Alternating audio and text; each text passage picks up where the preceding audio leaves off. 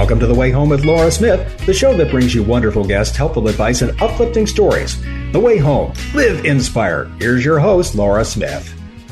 It is so good to finally say it's summer. Yay, it just finally happened about a week ago where you can officially say it is summer between the 21st of June and the summer solstice and all that good stuff and the hot weather that's accompanying it. But you know what else is summer here? Well, at least in northern Indiana, it does. It's the Elkhart Jazz Festival.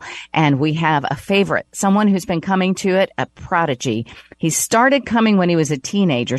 He's a clarinetist, actually a virtuoso at the clarinet. And he also plays 5 other instruments and sings like a charm. Dave Bennett is attending the festival for the 20th year. We're going to hear about him and his life and all that he's done. But first, we're going to hear from Dr. Greg Hammer. And Dr. Greg Hammer is so many things. Besides being a pediatric cardiologist, anesthesiologist, I think I've gotten all those in there. He has also written a book called Gain Without Pain. And this is going to offer you a 3-minute practice every morning to get your mind and body and spirit on the right track for the rest of your day. Just 3 minutes. That's all it takes if you hear his wonderful advice. Dr. Greg Hammer coming up. And then, of course, good news stories with Jimmy Dean or my friend Jim Cleafield. He always goes out and finds the good things happening in the world. And so we look forward to that. It's all being brought to you by the great people at Balance of Nature, fruits and veggies in a capsule. Balance of Nature, hey, I know we tend to get some more vegetables in our diet, don't we, in the summer? Because a lot of farm stands are open. People love to get the farm-to-table types of fresh vegetables and fruits that are available. And it does make it easier to get those 10 servings every day. But even with that, most of us, believe it or not, only get around 3 servings. With all of our really trying hard to eat well, it just isn't easy to do. That's where Balance of Nature comes into play. Fills in the gap, so to speak, so that you can hit your 10 servings a day of fresh fruits and vegetables. And it does it in just the most natural of ways. It's just food inside these capsules, and it helps you live the maximum life of nutrition. And it's available where they sell Balance of Nature, and that's the company itself. Balance of Nature, easy to find at their website, balanceofnature.com. And make sure when you order yours and get on sort of a monthly thing so it arrives and you don't have an excuse to say, no, I'm not going to have my fruits and vegetables this month. It comes once a month and you get your variety of 31 fruits and vegetables when you take 3 and 3 of the capsules every day. Go to balanceofnature.com again. Put my name into the promo code. It's Laura. Very easy, Laura. Put Laura in the promo code. You're going to get 35% off your first order and free shipping always. When we come back, Dr. Greg Hammer from Stanford University with Gain Without Pain, a wonderful 3-minute practice to get your life off to a wonderful start each and every day. Don't go away. It's The Way Home.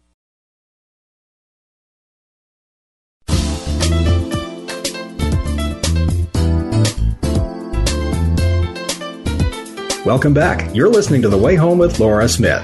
Here's Laura. It's great to be with everybody. And it's always good, I think, when you can find something that is, it looks like it's simple and easy in steps, and you can bring it into your everyday life and make a big difference in a short amount of time. Dr. Greg Hammer is here from Stanford University. He's a professor there. He's also a physician. He's a best-selling author and a mindfulness expert, and he's going to share a 3-minute strategy to help you manage stress, increase your resilience, set your mindset for the day.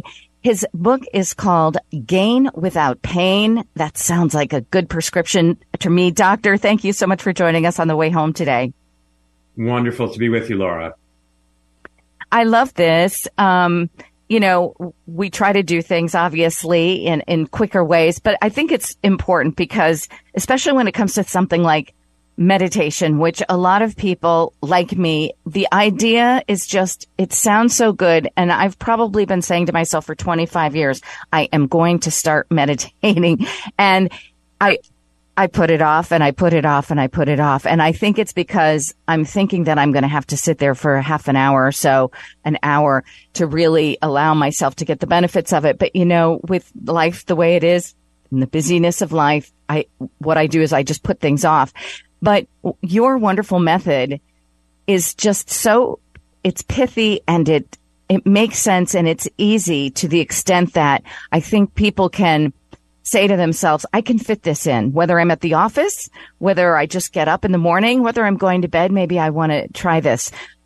Let's talk about these wonderful, this 3-minute strategy. Is it really 3 minutes? Because that's like the cooking thing for me that says, you know, rice in a minute, and an hour later, I'm still trying to figure out how to make it. Well, I love the way you put that in the beginning, Laura, that it's great to have a practice that you can really not only put your arms around, but maybe put your hands around. And one thing I've learned in 30 plus years of teaching is that if you really want to get something across, keep it simple. And you know, when I give lectures, they might be a 50-minute lecture with 10 minutes for questions and answers. I commit myself to really making 3 points that people can take home and remember. And so when I was devising this gain method, I was imagining what is it that I could remember? And, you know, I've read Deepak Chopra and others, and there's the 7 steps of this or the 12 ways of that. And I studied Buddhism in university, and similar, you know, you had to remember 10 or 12 steps or ways on the path, et cetera, especially in Sanskrit. But even in English, that's too many for me to remember. So I really focused on what are the essential ingredients to happiness. And I came up with 4, and they are gratitude, acceptance, intention, and non-judgment. So GAIN is an acronym for those 4 elements: gratitude, acceptance, intention, and non-judgment. And I love those. I think they're deep and yet they're practical. So I'd like to break them down, even though it's a 3-minute exercise for us to do every day. I want to break this down really in a way that so people can understand what the benefit will be when they do put it into practice for 3 minutes a day. But I'd like to really hear what you have to say with your years of experience, first of all, as a doctor, also as a speaker and a writer, and all the myriad things that you do. The very first one, gratitude. Love it. Love the concept, but tell me, why is gratitude number one? I would answer that by saying it's empirically clear to us that gratitude is an essential ingredient to happiness. And if we just do the simple thought experiment of picturing somebody that we know, or maybe we've seen in a documentary, who is poor and happy, or physically challenged and happy. I think we've seen examples of those. And yet we've not seen an example in all likelihood of somebody who's ungrateful and happy. So that, I think, is a very tangible way of acknowledging that gratitude is really essential to happiness. And another fact is that almost all religious and other spiritual and psychologic, even traditions, embrace gratitude as being an essential ingredient. So whether you're asked to journal that for which you're grateful, or simply in my case, I'm not a journaler. I've tried it and I can't really stick to writing things down in that sense. So I just have a daily practice of acknowledging that for which I'm grateful. So that's the beginning of the GAIN meditation. Acceptance is really all about the fact that pain is inexorably part of life. I think that pain and joy have a certain symmetry in our lives. And if we try to ignore the pain, if we try to resist it, it increases our suffering. There's a formula in the book, and we love formulas in medicine, of course. Suffering equals pain times resistance. So the pain is there.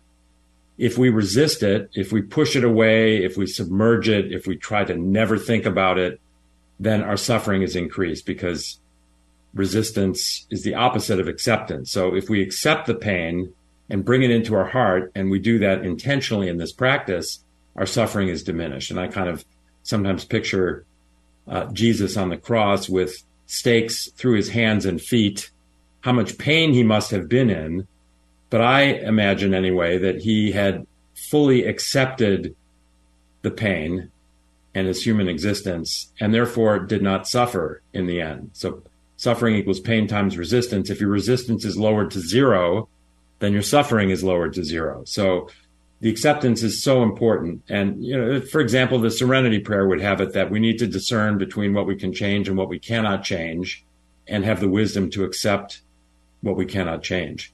The I is intention, and we can talk about that a little bit more, but unless we have intentionality, unless we're purposeful about the way we think and experience, we're going to lapse into the ways that our brains are hardwired over tens of thousands of years of evolution. And that includes having a negativity bias, remembering the negative and forgetting the positive, and also being very distracted with the past and the future in ways that are maladaptive, and having the inability to be present, which is where happiness lives. So we have to have a plan if we're going to rewire our brains, and that's what the GAIN practice is all about. And then finally, the N is non-judgment, and we're constantly judging things around us, and especially ourselves. And with our negativity bias, those judgments are often negative, and particularly our self-judgment is often very harsh and leads to unhappiness, low self-esteem, shame, etc. So gratitude, acceptance, intention, and non-judgment, I think, are really the four pillars that support our mental and spiritual health. Absolutely. And I would say that's like the tip of the iceberg, I would imagine, because once you start this practice of acknowledging these.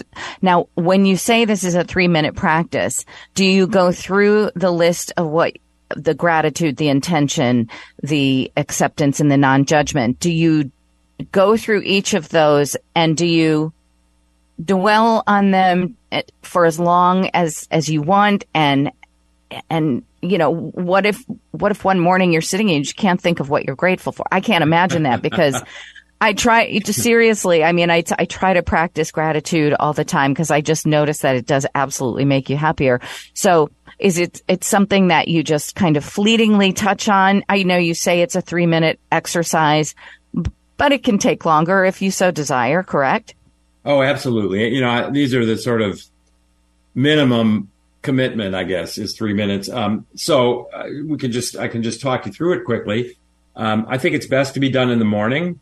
And the reason is that when we have a morning practice, we get the benefit of that all day.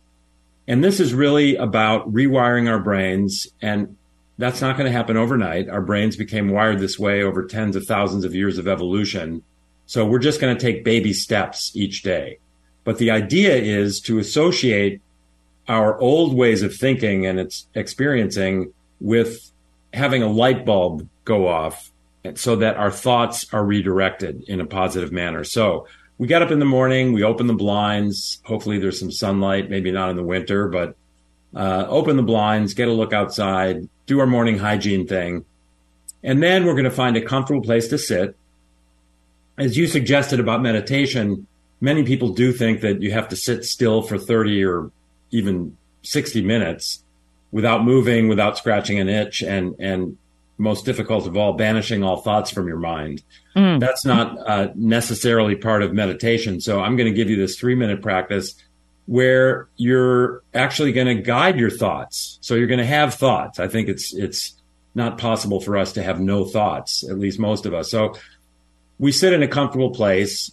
We first close our eyes and we notice our breath, and we're going to breathe with intention. So we're going to slow down the inhalation, breathe slowly to a count of 3 in through our nose, pause to a count of 3, and then slowly let the breath go through the nose or mouth to a count of 4. So in to 3, pausing for 3, and out to a count of 4. That's 10 seconds if each count is a second, and that means our breathing rate is 6 per minute. When we slow our respiratory rate down like that, we activate our parasympathetic nervous system. And that's the side of our nervous system that counters the sympathetic or fight or flight side of our nervous system that's associated with an increased heart rate, blood pressure, adrenaline, cortisol. So we're slowing that down. We're lowering our heart rate. We're lowering our blood pressure. We're decreasing the amount of adrenaline and cortisol in our blood. So we're going to notice our breath. breathing into our belly, slowly pausing and slowly letting it go. And then we're just going to spend 30 or 40 seconds contemplating that for which we're grateful. And we all, I know sometimes we forget about gratitude, but it's pretty easy to spend 30 or 40 seconds thinking about things for which we're grateful. It could be our loved ones, our friends, our family, our community.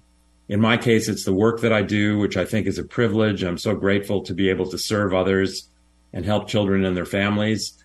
Our relative good health. So, you know, we get out of bed in the morning and we often start thinking about negative thoughts, little ache and pain here and there. But in fact, that our bodies work as well as they do is a miracle. So we're grateful for the miracle of the health that we have. We're grateful for being on the right side of the grass today. Mm-hmm. So that is sufficient. That will easily take 30 or 40 seconds and longer if you choose, if you have more than 3 minutes. We transition to acceptance. And here we actually envision, as we breathe slowly and deeply, something uncomfortable. For me, it starts with my son, who I lost at the age of 29, 6 years ago. So I may take that experience and I actually imagine bringing it closer and closer and opening my chest and opening my heart and bringing this uncomfortable or painful experience into my heart and actually enveloping it and nurturing it with my heart and sitting with that as I, again, focus on the deep, slow breathing and just allowing that sensation. And what we usually find is it's not as bad as we might have thought when we were resisting it. And then we move on to intention, and we recognize that, again, we have to be purposeful in everything in our life if we want to be truly happy. And let's just start with the way we think. So spend 10 or 15 seconds simply experiencing your physical sensation. So notice the feeling of the chair against the body. Notice the tingling of the soles on the bottom of our feet. Notice the slightly sweet smell of the air that we breathe as we take it in slowly, pause and let it out slowly. Notice something we may be hearing in the background. I'm in between San Francisco and San Jose International Airport, so I often hear an airplane go by in the background, and it's kind of beautiful. You know, the way we get that little Doppler effect, the increasing in frequency and decreasing in frequency as it flies away off in the distance. It's just teaching us to learn how to notice what's happening in this moment. And during that 10 seconds, we're not thinking about the list of things we have to do later today or something we said or did yesterday that we're embarrassed about. So spend 10 or 15 seconds noticing your current sensations, and then remind yourself of the pledge to think of the positive side of everything and just breathe with that. And then go to N, or non-judgment. And a simple thing to do here, again, for 40 or 45 seconds, picture one of these lovely NASA images of the Earth, apparently suspended in space. And we can remind ourselves the Earth is beautiful, but it's just a planet. It's neither good nor bad. Things don't have to be good or bad. And then we direct our attention to ourselves. It's only logical that I am simply a human being. I'm just a person. I'm the person that I am. I'm neither good nor bad. I'm just the person that I am. And then we can just rest into this I amness.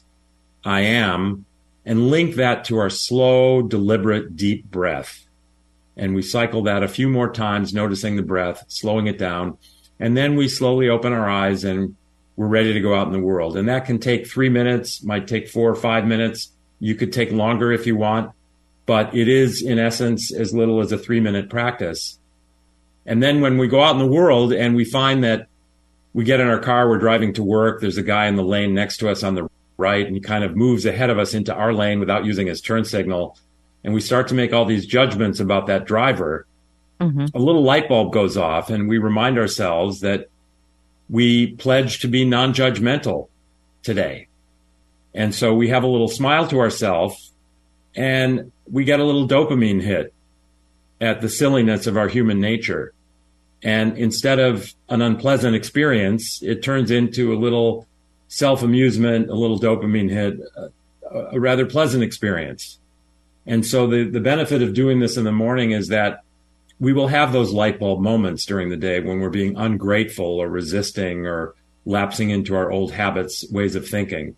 And the more we do this practice, the more days and weeks, the more quickly these light bulb moments come. And so we're linking our thought process to, you know, the gain practice and our breathing. So we're walking down the hall, we're feeling tense.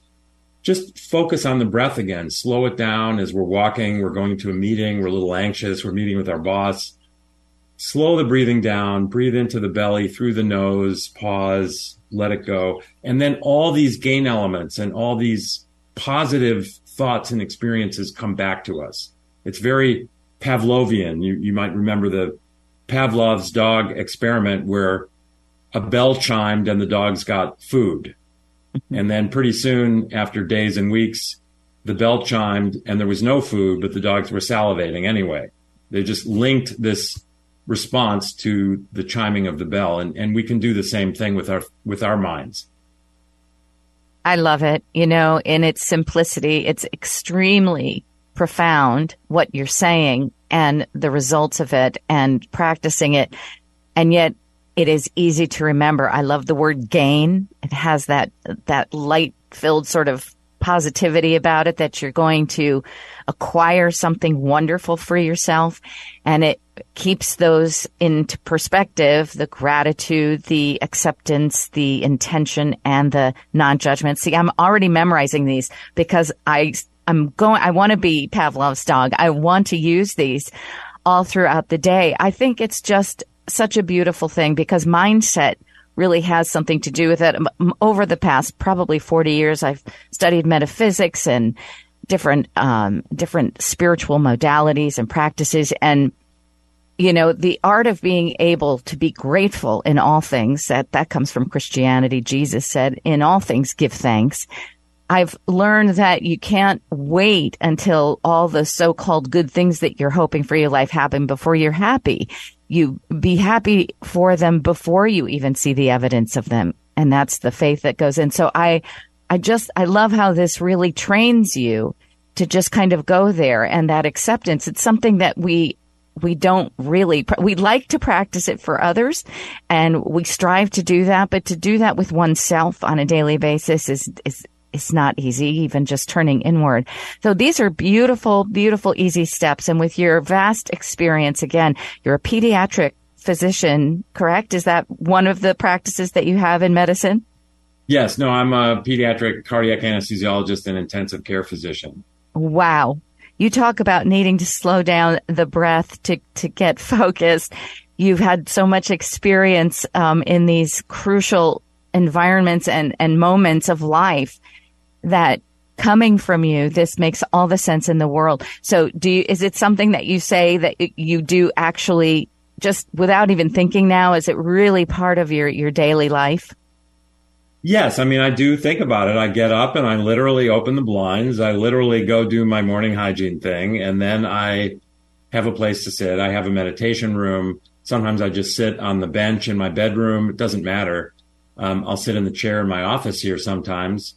And it's something I do every morning, first thing. And it's just so easy, and it's kind of like brushing your teeth or what have you. It just becomes a good habit. And then the benefits of that come every day. I have a question, before we close. I have a question about the acceptance piece of gain, the second one there, acceptance. And you're talking about being able to kind of set with whatever pain, and I'm assuming you're talking about physical pain or psychological, emotional pain. Is it for both? Absolutely. Okay.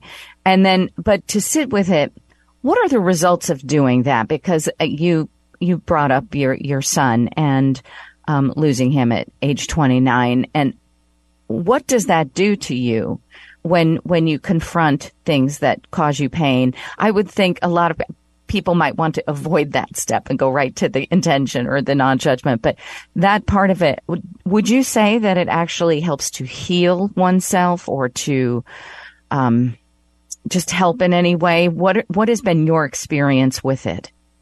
Oh, absolutely. It's essential to the healing process, because what happens when you think of something painful or uncomfortable, if you're not intentional, the first reaction that your body has is to tense up, and your chest and your abdominal muscles contract, and you're not able to breathe deeply, even if you're not thinking about it. We sometimes go a whole day without taking a really cleansing, deep, revitalizing breath. So we our muscles tense up when we think of something unpleasant, and we try not to think about it, and that actually leads to more tension. So, you know, thinking about the death of a loved one is maybe too big a bite for people in the beginning. So just think of something minor. And you mentioned physical discomfort. Okay, so I had chronic back pain for 10 years, and then I had a fantastic operation, and I'm totally fine now. But for 10 years, I often incorporated that pain as part of the A and Gain, the acceptance practice, and just became the observer of my leg hurting, which I knew was coming from my spine, and just be the observer of it, relax into it and not resist it, not fret over it, just allow it. And even that made the pain less. So yes, start with something that's bite-sized and manageable. And as we develop more capacity for acceptance, we can take on more and more challenging sensations, emotions, experiences. It's absolutely wonderful. I urge everyone to get Dr. Greg Hammer's book, Gain Without Pain. And it just, I feel very happy about hearing all you've had to share about this, because I believe it to be true, because I can see it in your face. No one else can see you because I'm on Zoom with you, but it's obviously something that is a tried and true practice. And I think everyone is going to be willing to, for 3 minutes a day, it's a great place to start. But it sounds like it could have really lasting benefits for anyone of any religion, any profession, any situation in their lives. So Gain Without Pain is the book. You can find it wherever books are sold, Dr. Hammer. Yes, you can find it on Amazon, and my website, one of my websites is simply greghammermd.com, greghammermd.com, and there's a link to the book there, as well as lots of information, media. So I think that our interview will be on my site at some point. So yeah, there's lots of things there. Well, I truly appreciate it, and you and your wonderful work, and I know my listeners have as well. Thank you so much. GregHammerMD.com to find Gain Without Pain. Much gratitude to you, Doctor. Wonderful to be with you, Laura, anytime. You're listening to The Way Home. We'll be right back. Welcome back. You're listening to The Way Home with Laura Smith.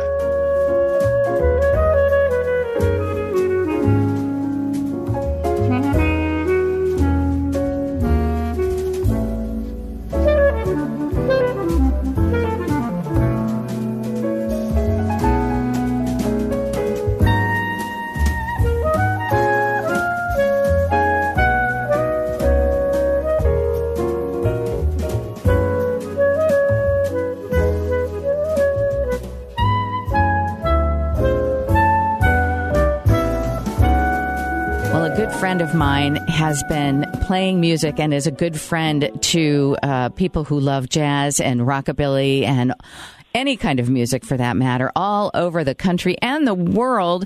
And he happens to be coming back for an anniversary, the Big 20 at the Elkhart Jazz Festival, all happening this weekend. And Dave Bennett, from the first time I saw him, my first time going to the jazz festival, which was just 3 years ago when I moved here, he was the very first musician that I saw at the Wellfield Gardens. He opened up the festival, and I was absolutely, I just went crazy. I couldn't believe this person's incredible music and his performance style. And I was just like, I was saying to my friends, who is this person? And it comes out that he is truly the favorite here in Elkhart and at the Jazz Festival every year. So I'm so grateful to have him back on my show and talking all things music and his great life. Dave, thank you so much for being here on The Way Home. Thank you very much for having me. I appreciate it. So 20 years, you're barely out of your 20s. Actually, I know you're in your 30s. How do you get 20 years under your belt and you're like literally in your 30s? You've been playing here since you were basically, what, a teenager? Yeah, the very first time I played in Elkhart, I was 17. It was my senior year of high school. But then when I made the first appearance to the festival, I was 19. And I don't know, everybody's really treated me like family all these years. And I've watched the festival really pick up speed each year, it seems. And I don't know, it's really my second home. Everybody's just always been so wonderful. And it's really the highlight of my year to come back. And I'm eternally grateful for how well they've always treated us. Wonderful. Well, it helps that you're a prodigious and amazing musician. Honestly, you're not just a clarinetist, you're a clarinet virtuoso. And not only that, but you play about 6 other instruments as well. And you sing like an absolute, a beautiful voice. When I describe you to people, I say like he's a cross between Elvis and Chris Isaak, and you kind of put them together and you get Dave Bennett. But it's really a beautiful, beautiful voice that you have. However, people really know you for the clarinet. But then there you are playing the piano a la Jerry Lee Lewis, when you're backwards and your feet are, you're playing it with your feet even. I mean, I saw this at the first, the opening of the Jazz Festival 3 years ago. And I said, oh, my gosh, who is this guy? And so you obviously have been playing music your whole life. When did you start? You were young, right? Yeah, I started 5th grade band, 10 years old.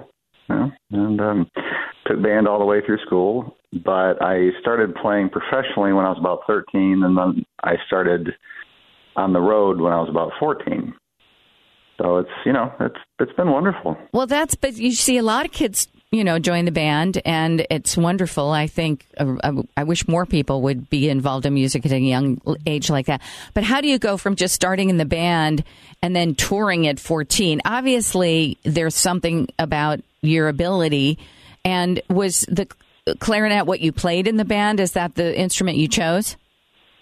Yeah, it was. Yeah, and that's what I primarily did in my performances up until my early 20s. And I learned piano and guitar throughout my teens, but clarinet's what I focused on pretty much. And just being kind of an introvert. As a young boy, I spent all my time practicing, and then when I didn't practice, I was thinking about it.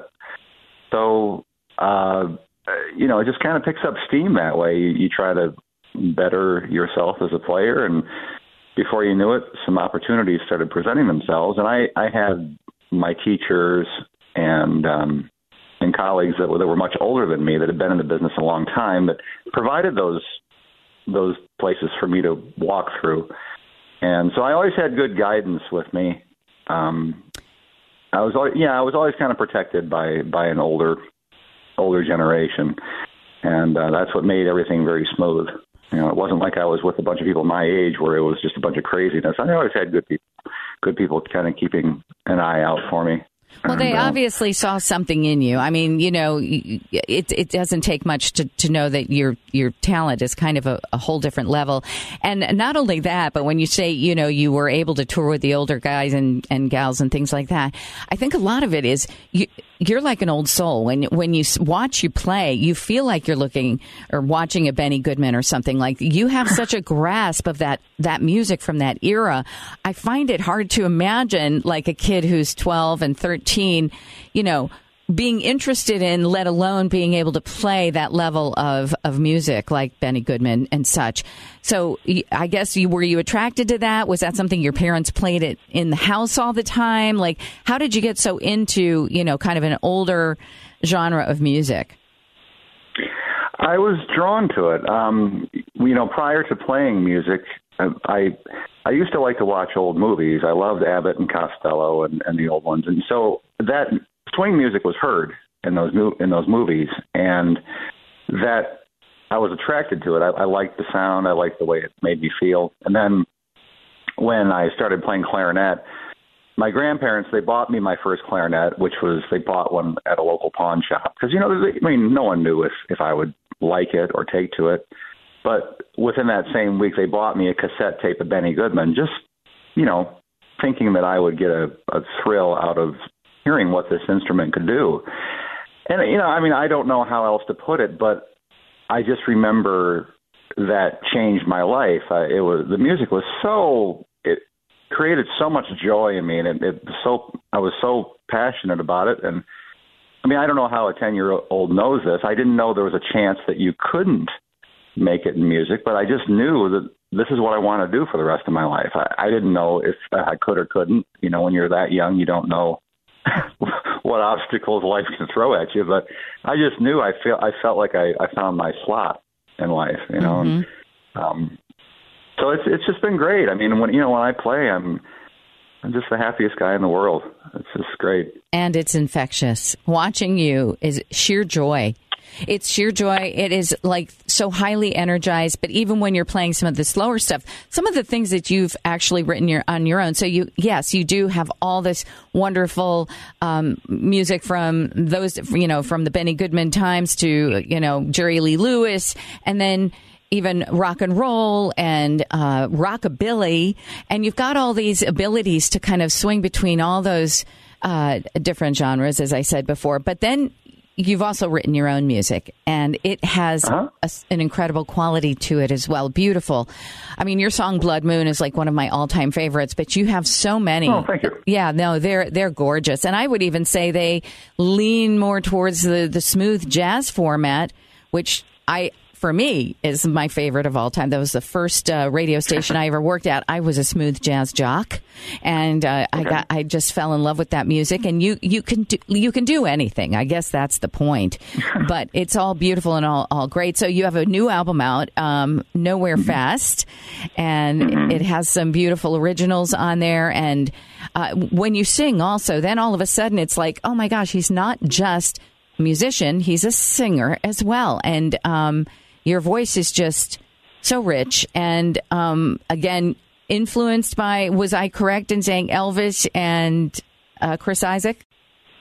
Oh, yeah. Yeah, they're a couple of my favorites. So Orbison, of course, nobody can sing like Orbison, but those three guys are really, really big influences on me. Roy Orbison, yeah. So you tour all over the country all the time. Have you been overseas yet? I was overseas once, and that was in 2008. I went to Bern, Switzerland, with some of Benny Goodman's guys. I went with Bucky Pizzarelli, who used to perform at the Elkhart Festival every year, Peter Appleyard, Terry Clark, Dave Young. I mean, it was a really incredible band. But I'd love to get overseas again. I've been trying to find a way to get my foot in the door over there, but I guess all good things in time, But it was wonderful. I loved it. I know your grandmother is Japanese. Is that correct? Mm-hmm. Yep. And let me tell you, the Japanese absolutely love jazz, and I can so hear you playing it. Maybe the Blue Note in Tokyo or something. Because that'd be great. Yeah, they would eat your music up. I tell you, they sure would. Dave Bennett, thank you so much for making yourself so accessible to us and the listeners here and people who absolutely love your music. Cannot wait to see you and hear you this weekend. Well, thanks so much. Thank you, Laura. DaveBennett.com is the website, and let me tell you, you're going to start binging on his music, and you're going to buy all his albums.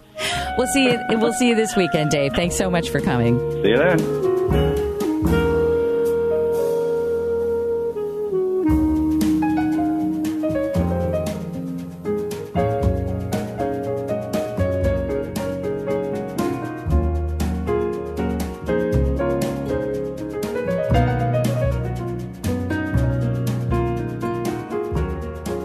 You're listening to The Way Home with Laura Smith. Once again, here's Laura. Well, on the topic of homes, we have somebody here that is such an expert when it comes to all things with your house and just best tips you can imagine.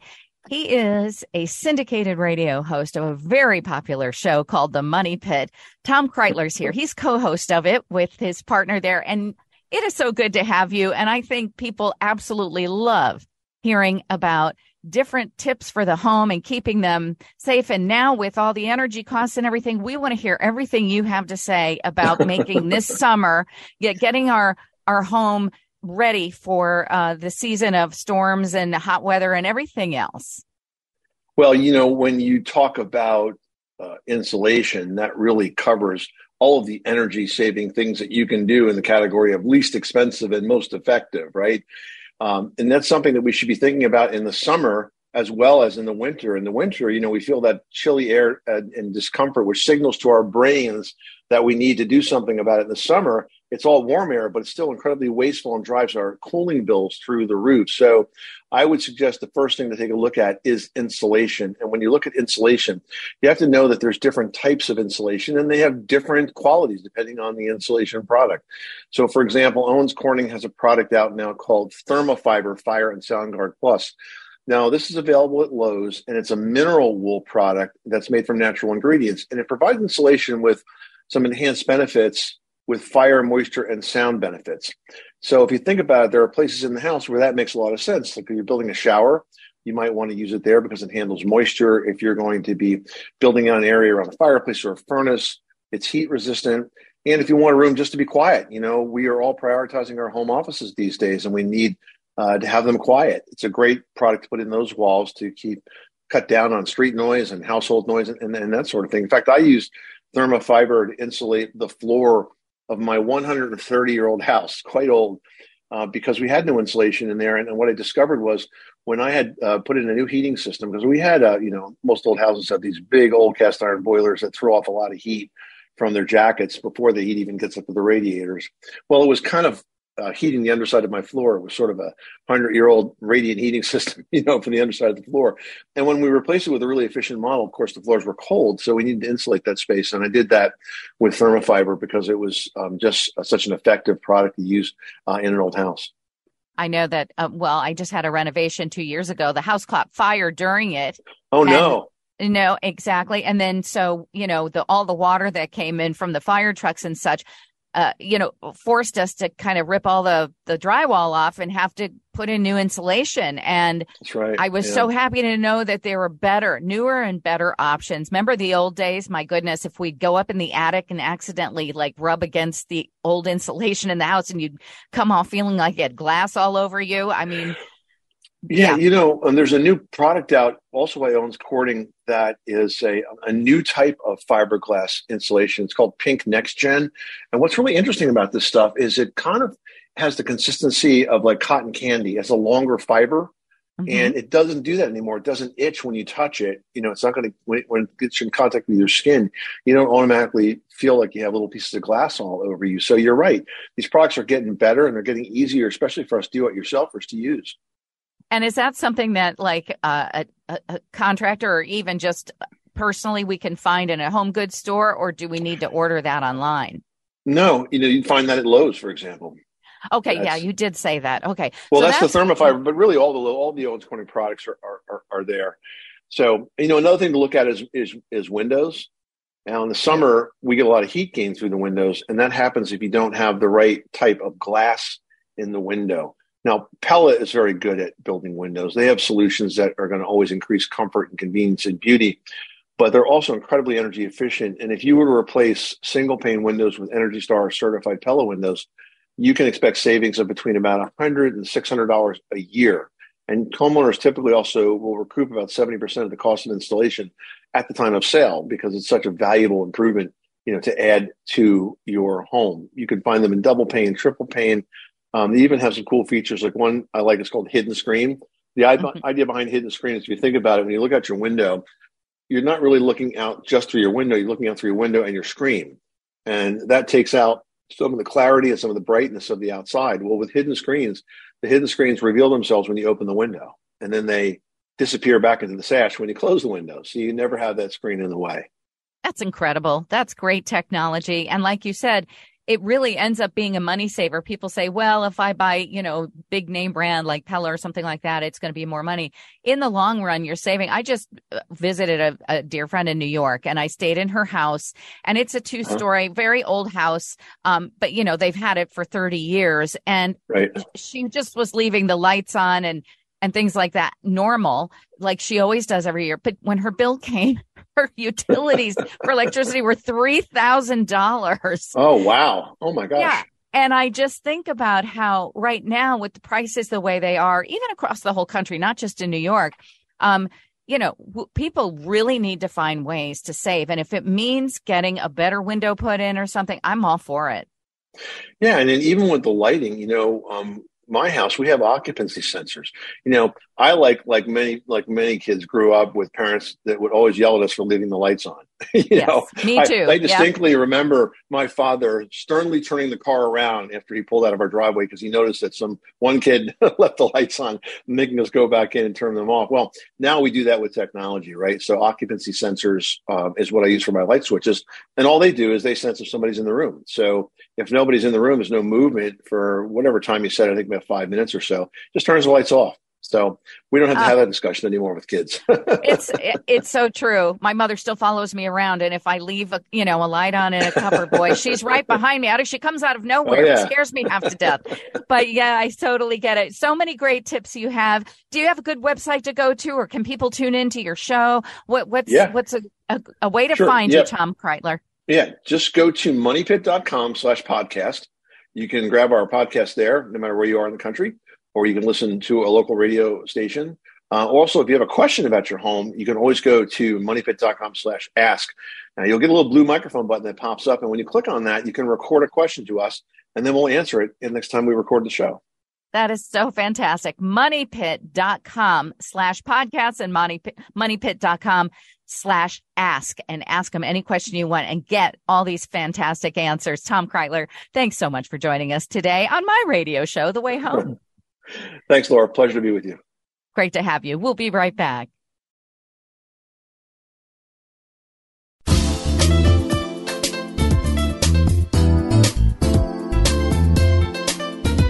Welcome back. You're listening to The Way Home with Laura Smith. Here's Laura. Well, I feel better already between my 3-minute practice of gain, the gratitude, the acceptance, the intention, and the non-judgment. I just feel so better. So much better already. And then, of course, hearing the wonderful music of Dave Bennett. But you know what else makes me feel better are wonderful, happy, good news stories from you, Jim. What do you have for us this week? Well, LJ, as a mom, I'm sure you recall those wonderful days, fond memories when Hannah was little and you gave her birthday parties and all her friends were there, the excitement, the ambience, right? Well, for this Texas girl, a little girl, her birthday party was actually saved recently. I mean, it was almost to the point of despair. Let me tell you what happened. The story unfolds at a local burger joint somewhere in the Texas community. And her mom, Lex Fitzgerald, was inviting some friends of hers to come to the party. Well, they were there, all set, ready to go, decorations and everything. Just one little problem here. Willa was excited. Nobody showed up. They couldn't get one guest. You can imagine the desperation on her mom's face, Lex. What to do, she's thinking. Aha, here. The power of social media, of course. We're in that time of our generation, right? Well, what happened was Lex decided to get on a local group's Facebook page and try to invite a few friends so they can come celebrate her birthday, Willis. Well, within mere minutes, she thought there were going to be a few people coming. Practically the whole community showed up. I mean, this must have been a big block party type of atmosphere. It must have been in the hundreds or something. The kids, their families, they brought paper hats, balloons, presents, the whole nine yards. What a birthday party it is. And Lex was just absolutely overwhelmed with the response. I mean, you just can imagine the smile in everybody's faces. And Willa had to be excited because, I mean, it almost did not happen. It could have been the birthday that wasn't, right?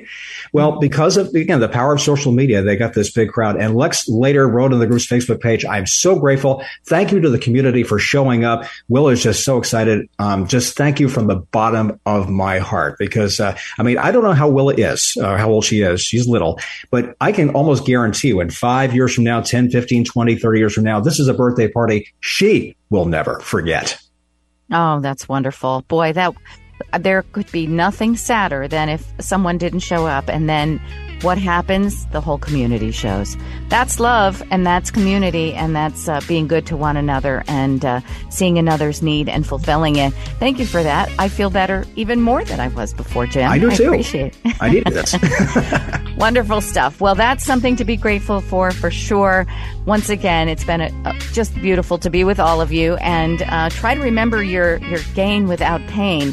And live these wonderful steps for a real balanced life going forward. Have a wonderful week, everyone. Welcome back to the show, Bob. And we'll see you next time on The Way Home. Lots of love. I'm Laura Smith.